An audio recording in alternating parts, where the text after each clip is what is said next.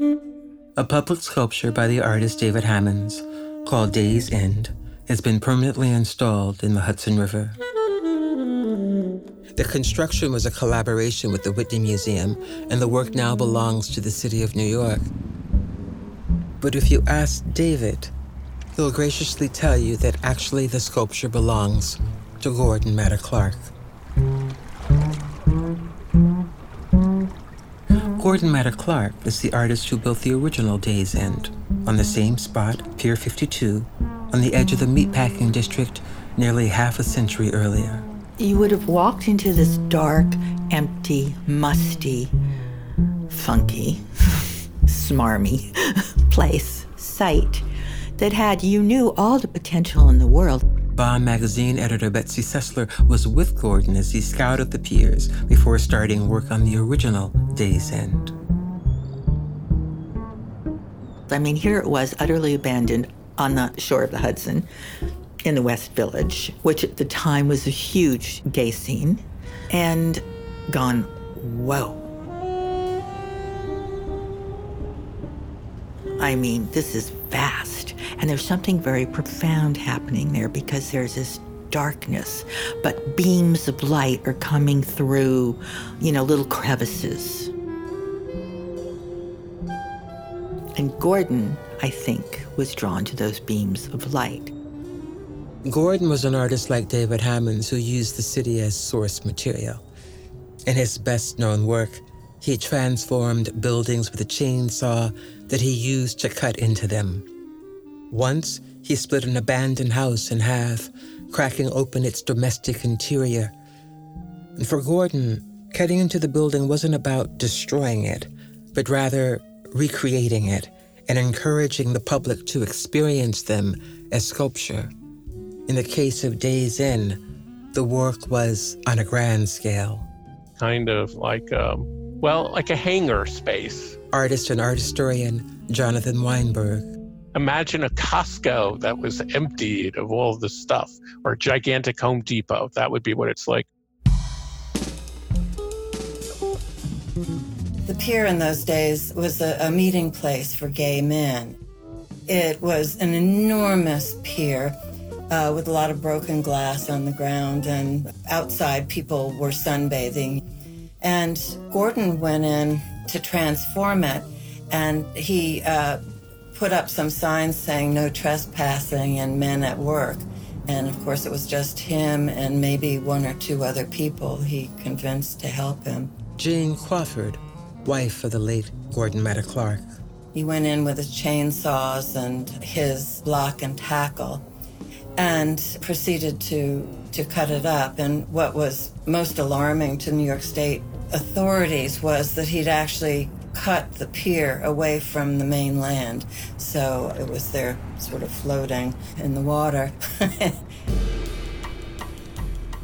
Welcome to Artists Among Us, a podcast from the Whitney Museum of American Art that reimagines American art and history. In this season, we take David Hammons' sculpture Day's End as a starting point. From there, we look into the many histories, mostly now invisible, that have shaped this site on the edge of lower Manhattan. In episode one, we learned David Hammons used the city to create his work. In the second episode, we dive deeper into the original Day's End.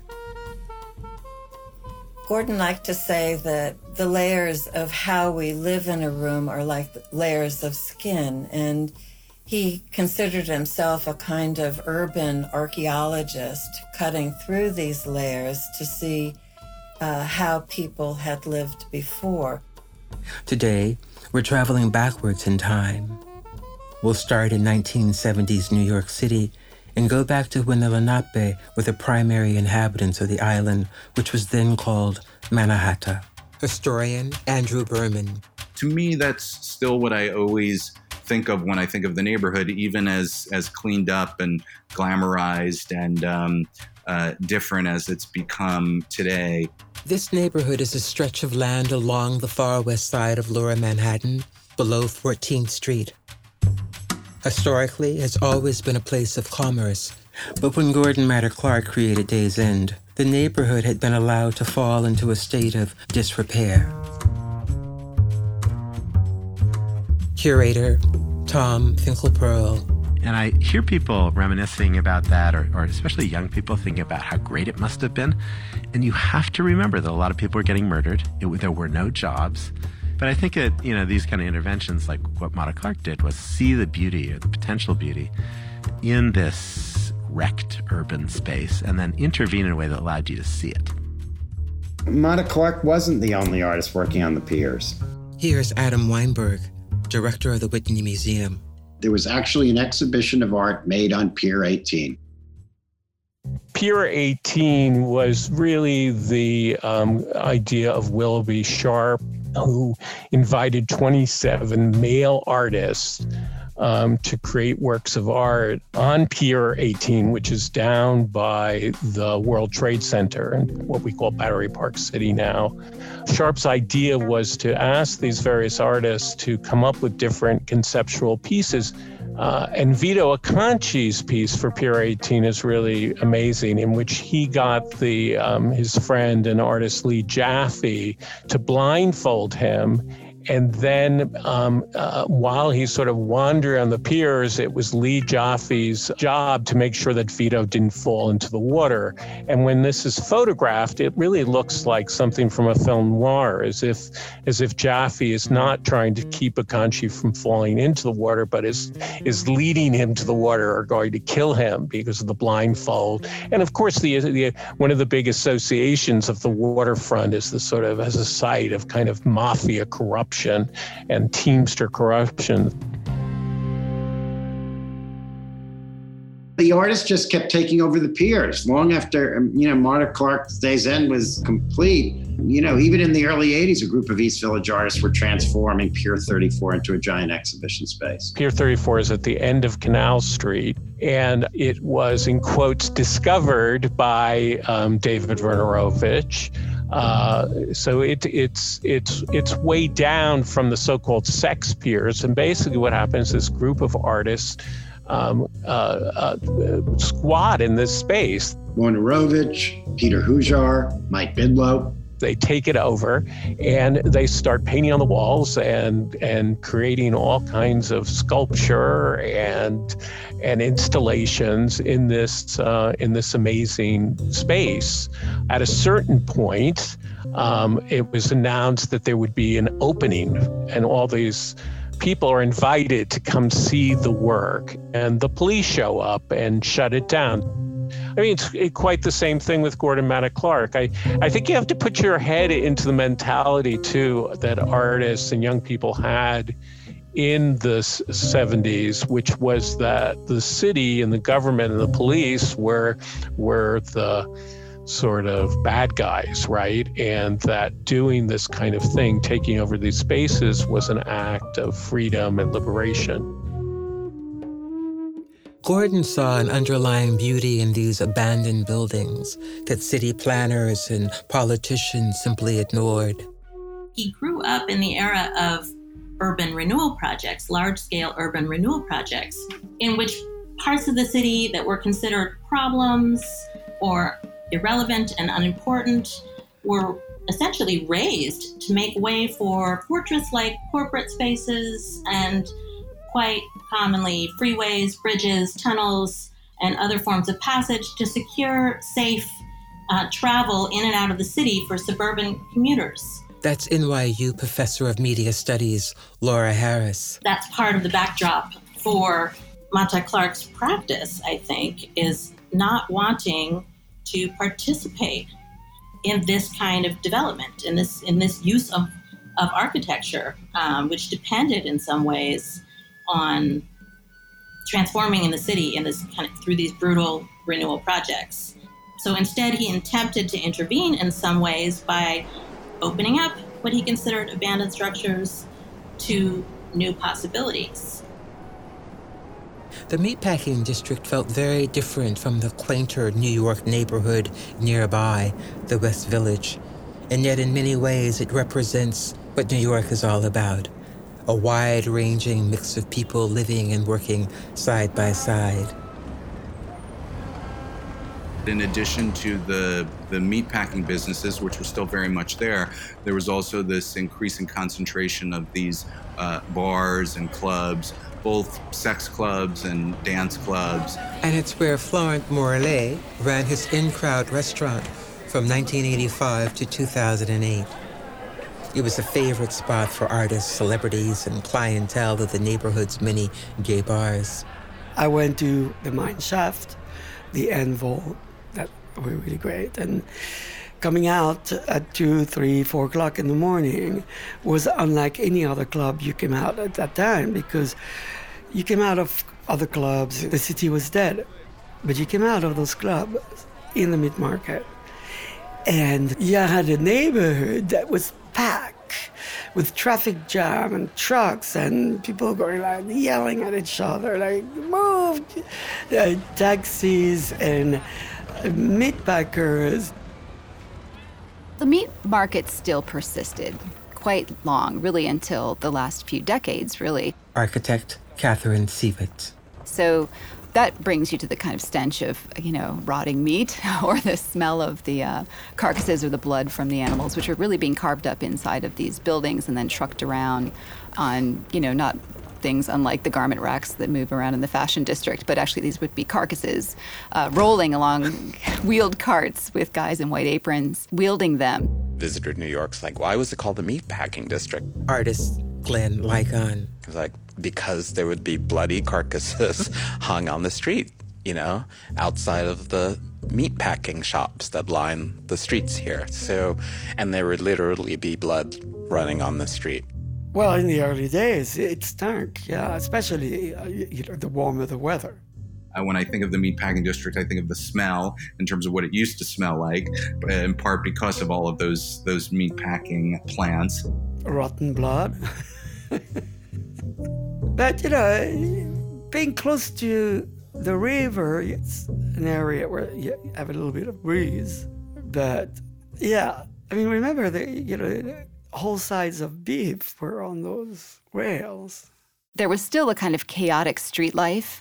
Of course, the Belgian block that paved all of those streets in the meatpacking district had a particular rattle for both, you know, cars or those carts of meat. So there was very much a kind of loud street life that persisted. When Gordon came to the meatpacking district, meatpackers had already began moving out, and the vibrant shipping industry of the early 20th century was long gone. Matta Clark spent a total of three months cutting into the building's floors and walls with chainsaws, transforming the space. But by doing this, he also temporarily displaced the people who used the piers for sunbathing, socializing, and sex. We'll spend more time with them in our next episode. And while he was trespassing on their space, he was also legally trespassing. After he finished the work, a warrant went out for his arrest. But one of the things that made it so dangerous is that he actually made cuts in the floor to reveal the water. And he made like little bridge, like a little bridge. So you would see these big cuts both in the floor as if as if the light coming through this huge um, arc-like shape had sort of cut holes into the floor, like beams of light had cut holes into the floor. The play of light and wind and rain and all the elements he's allowing in on the structure, the way that it penetrates one hole and exits another hole, the way that the light and shadows and the, the whole atmosphere of the space changes over the course of the day, you know, from beginning to day's end, is is what he's interested in that moment. And if you stay there long enough, of course, you'd watch the sun setting, right? Which is the to him was the sort of ultimate narrative of the piece. That's why it's called Day's End, because you're kind of kind of watching the the movement of the light through it. Jessamine Fiore is the curator as well as the co-director of the Gordon Matta Clark estate. And he really talked and, and, spoke and wrote about Day's End as a kind of public park. That he wanted it to be experienced through all four seasons. He wanted to see how the light changed in the space for all four seasons. He wanted people to enter the space that was once dark and dangerous and foreboding and now had been opened up and was a celebration of light and water and just being in this place that is the island of Manhattan and for people to be able to access that and have that experience and look at their environment in a new way. Gordon had more energy than all of us here in this room. Jane Crawford was married to Gordon Matta Clark until his untimely death in 1978 at the age of 35 from pancreatic cancer.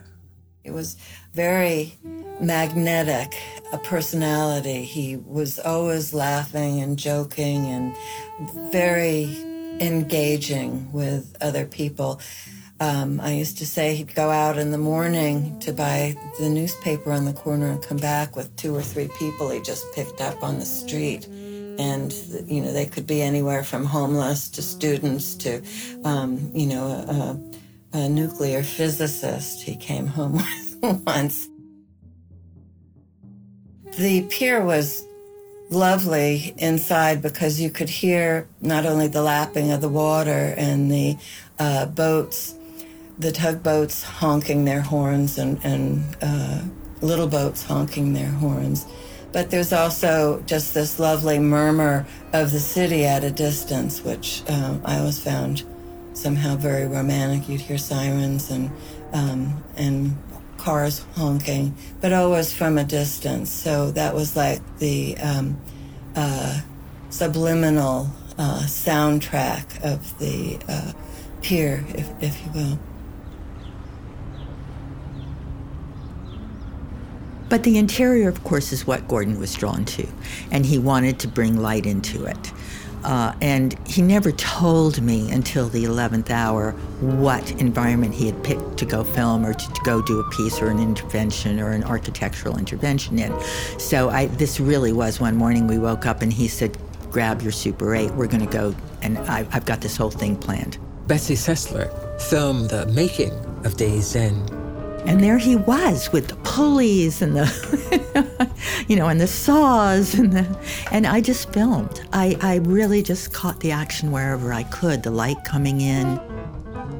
I think when looking at what Gordon was doing with making these cuts in buildings, it's important to remember that it wasn't about destruction. He wanted to transform the spaces. There's a level at which he's interested in imagining you know, what else might a building look like if you let light in in this way? What might it feel like if you let sound or or wind in in this way? But also, what other you know, how else? What other interactions might emerge if you reshaped buildings or opened them up in this way? And he talked about how he felt that people, everyday people, were too timid in their own spaces. That in fact, we have the ability to change our spaces, even if that change is by cutting holes in them. He's one of those artists that, um, you know, he just touches something and he decides, oh, I'm gonna, I'm gonna cut this out, and then it's gonna be a work of art. You know, he's, I, I'm very drawn to, uh, I guess, the sort of notion of kind of the artist as an alchemist, which I think is a theme that uh, reoccurs in his in his work. To me, that's what artists do. They're transformative, right? They transform things and they create something that is magical, you know, that truly it takes, you know, truly opens up the world and it kind of int- creates a kind of moment of freedom. The artist as alchemist is a useful way of thinking about both Matta Clark and David Hammons, but their artistic parallels don't simply stop there.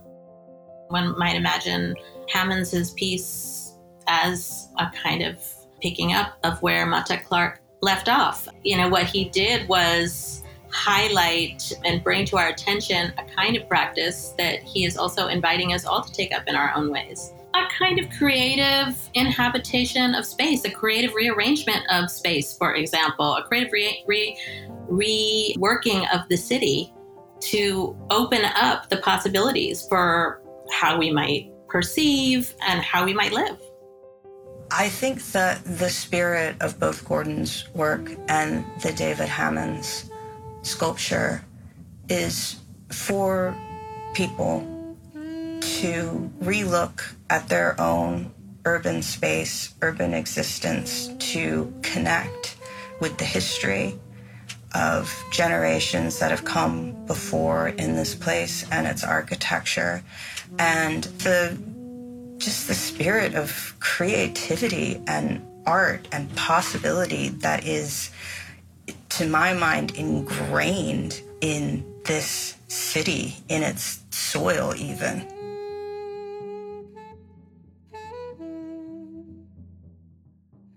The ground beneath Day's End and the Whitney Museum has a rich and storied history. Well, the museum's on Gansevoort Street, and Day's End's just, you know, right at the end of Gansevoort Street on the peninsula.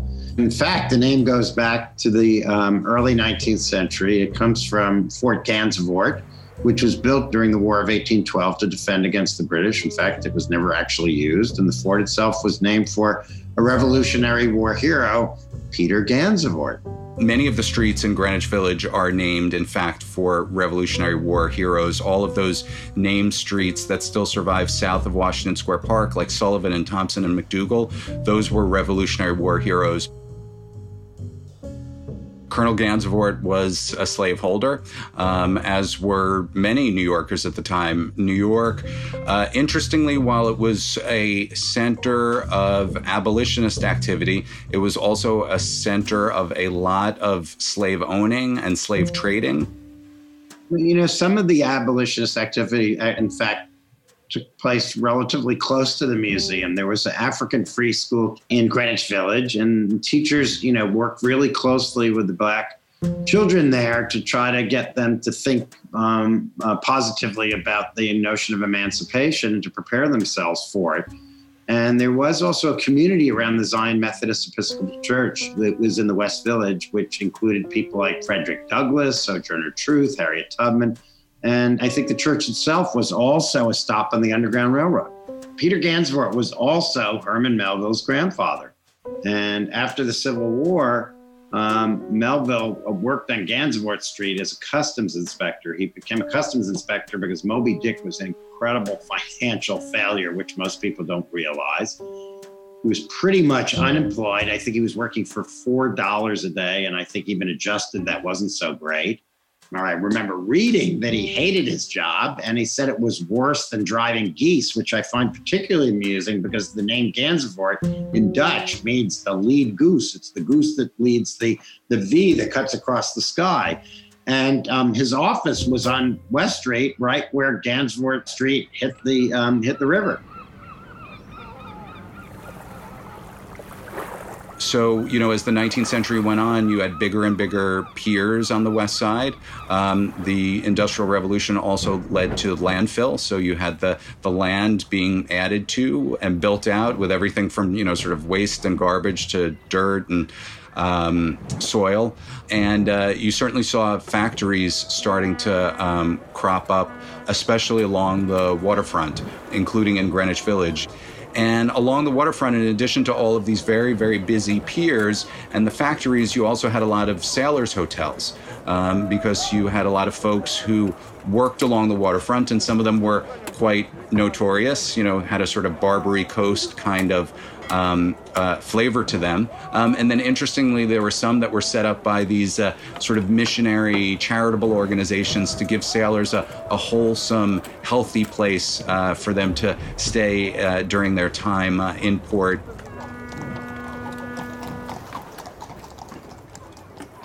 The site on which the Whitney now sits used to be um, Market. It was an open air market where um, commerce, whether it was mostly vegetable produce, was brought by horse and cart, and it was an outdoor fruit market, essentially fruit and vegetable market. Um, and that's really like the end of the 19th century. One of the reasons why it, it did develop as a market neighborhood was in part because its proximity to the river. And there used to be these great big piers that were located there. Pier 54, actually, which no longer exists, uh, was the pier where the survivors of the Titanic were brought uh, when they were uh, rescued. It's also where the Lusitania left, uh, where it shipped out of New York on its fateful journey. Later, there's actually a new um, enclosed structured market called the West Washington Market, which grows up just across the street on the Gansevoort Pier, uh, exactly where Pier 52 is was located and is now um, the site of Hammons's sculpture. These were large, large piers that accommodated the biggest ships um, of their day. That enclosed market was quite uh, novel in many ways because they could actually start to sell produce that was meat based or animal based. So both dairy products as well as meat products could be sold there because of this advent of refrigeration. And it was because of this refrigeration that meat could be safely packaged for the market in these buildings.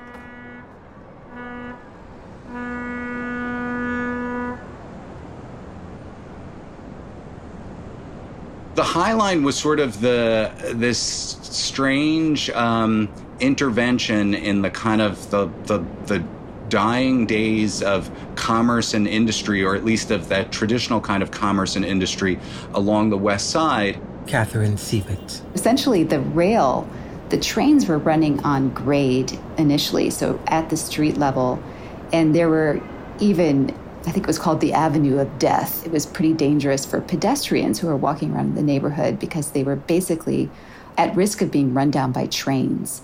There were even these guys, like cowboys on horses, who would try to control pedestrian and horse and wagon traffic from collisions with the trains. So they would basically kind of police people and keep them out of the way of the uh, the trains when they were oncoming. The funny thing was, was that they they did it. Uh, I guess they couldn't quite see it coming. Uh, but certainly at this time period, we were really beginning uh, a pretty dramatic shift away from this method of. Um, transporting goods. So by the High Line was built in the 30s, the Second World War happened, and after the Second World War, there was a huge shift away from that kind of uh, transportation.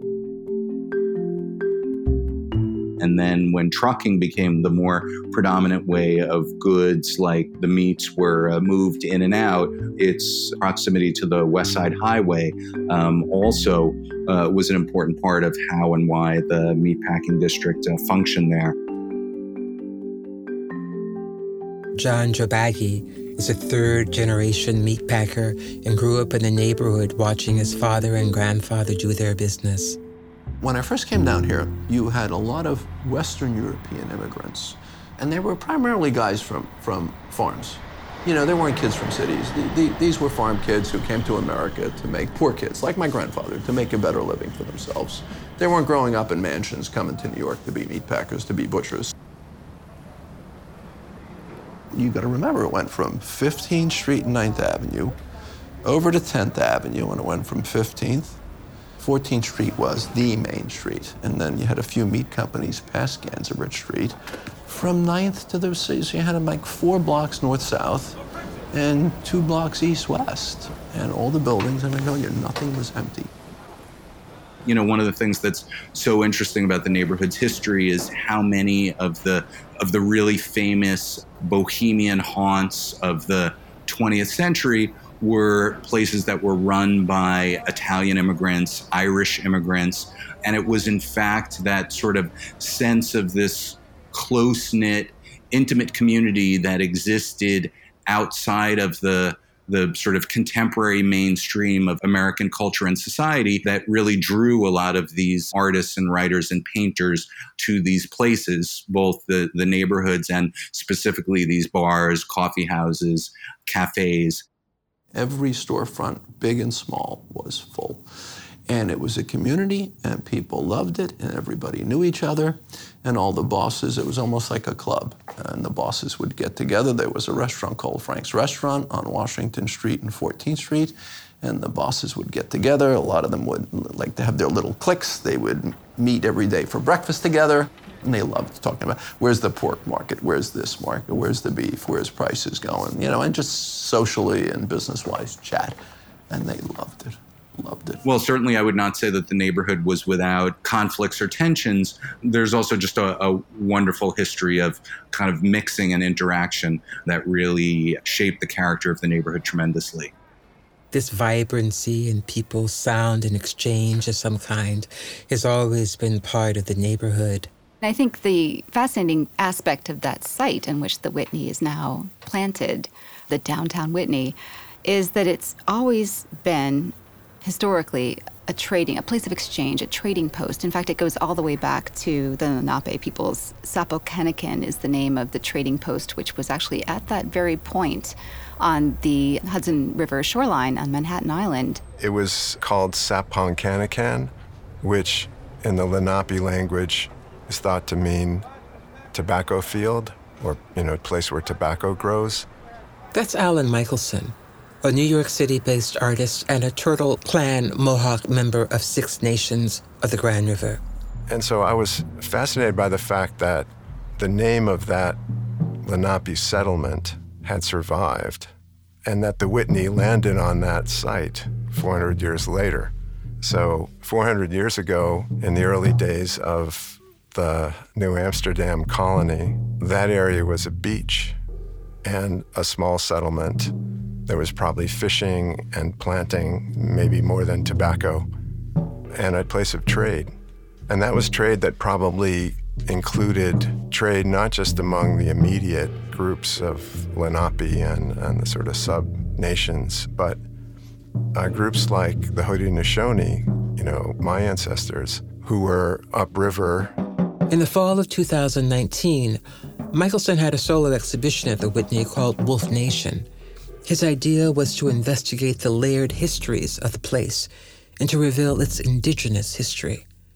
His work reminds us that we stand on land that has a long and complicated history, and one that challenges us, one that was not taught to us in school. It's a significant site, it's a significant native site, one of, you know, many that basically are covered with concrete and buildings, not just in Manhattan, but across the country. And I just wanted to use that opportunity of showing at the Whitney, you know, to bring that history to light. George Stonefish is an elder of the Lenape Nation and a longtime New Yorker. Most New Yorkers, if you ask them what uh, natives met the Dutch, they don't know. They don't know it was the Lenape. And all they'll tell you about it, well, we know they sold the island of Manhattan for $24. And that's the limit of their education. We came from this area and we were chased ultimately and settled here and chased again and we settled and we were massacred at that one spot that we presently are at now. And that whole history of going down and so forth, people should know of. Curtis Zuniga is a Lenape Indian. Well, that's kind of the way Lenapehoking was. It wasn't just one homogenous people. There were common language and life ways and religious ways, but they were still a, more of a collective than one homogenous group. Eric Sanderson. If we were here in the early 17th century, coming into New York Harbor, we would have seen a a long, thin, wooded island, which is the local people called Mannahatta. Maybe we'd have seen Lenape canoes, dugout canoes. They would make them out of these tulip trees, these very tall, very straight tulip trees. We, we think Sapokanikan, um, near where the Whitney is, is a place where they would cross the river to trade with the people over in Hoboken and back and forth. So you might even have caught a glimpse of a trail that would have gone back into the forest and then down through Greenwich Village and then on to the, the the main sort of north south trail was on the on the east side of Manhattan, somewhere you know somewhere around Murray Hill and so forth. So would have been really extraordinary.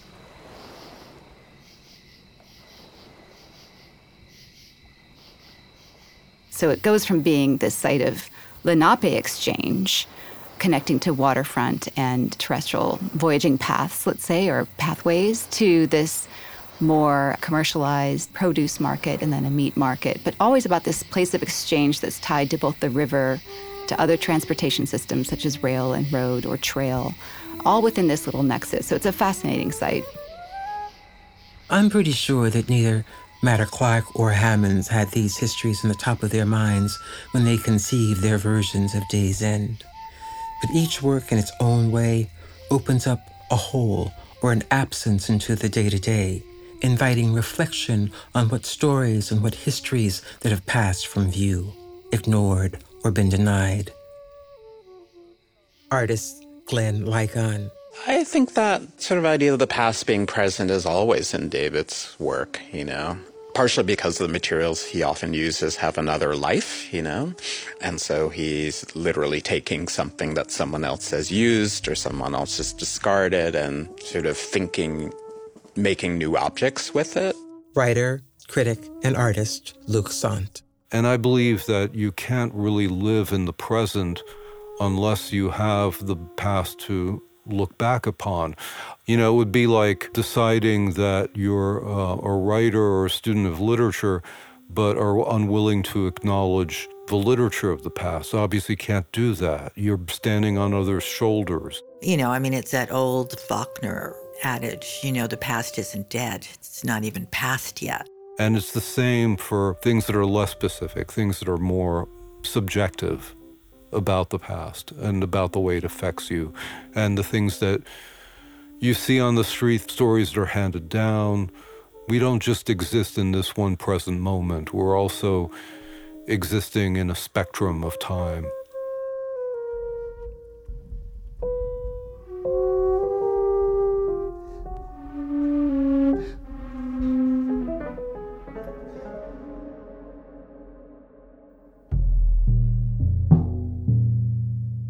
Been listening to Artists Among Us, a podcast from the Whitney Museum of American Art.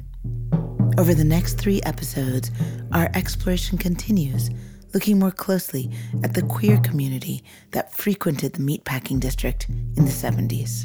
On the weekends, it was full of men. You'd have guys just sitting there cruising. You'd have people bring some Chinese food, and you would eat it, drink a beer, smoke a little something, watch the sunset. It was a great place just to sit and watch the sunset. And uh, people would come in with little towels and they would put the towels down. They would sunbathe on these rotting wooden piers. At night, people would just sit there and look at the stars or cruise one another. Um, you could sit on the pier all the way at the end, be all alone, and look back and you can see the city all lit up at night. That was really nice. To learn more about the stories you heard here, visit whitney.org slash podcast. You'll also find Artists Among Us wherever you get your podcasts. Rate, share, tweet, and if you're in New York City, across the street from the Whitney, listen and do some time traveling. Thank you to everyone who contributed to this podcast Luc Sante, Catherine Seavitt, Betsy Sussler, Laura Harris, Jane Crawford, Jessamine Fiore, Eric Sanderson, Jonathan Weinberg, Paul Gallet, Glenn Ligon, Alan Michelson, Andrew Berman, Tom Finkelpearl, Florent Morellet, Adam Weinberg, Curtis Zuniga, and George Stonefish. Thanks also to oral historians Liza Zapol, who interviewed John Jobbagy, and Sarah Sinclair, who interviewed Curtis and George. Special thanks to El Necochea, Sofia Ortega Guerrero, Eliza Senna, Jackie Foster, and Helena Guzik. Original music for Artists Among Us and Day's End was created by Daniel Carter and his collaborators. This podcast was produced by Sound Made Public with Tanya Ketenjian, Katie McCutcheon, Jeremiah Moore, Mawana Tendar, and Philip Wood. It was produced in collaboration with the Whitney Museum of American Art, including Anne Bird and Emma Quaitman.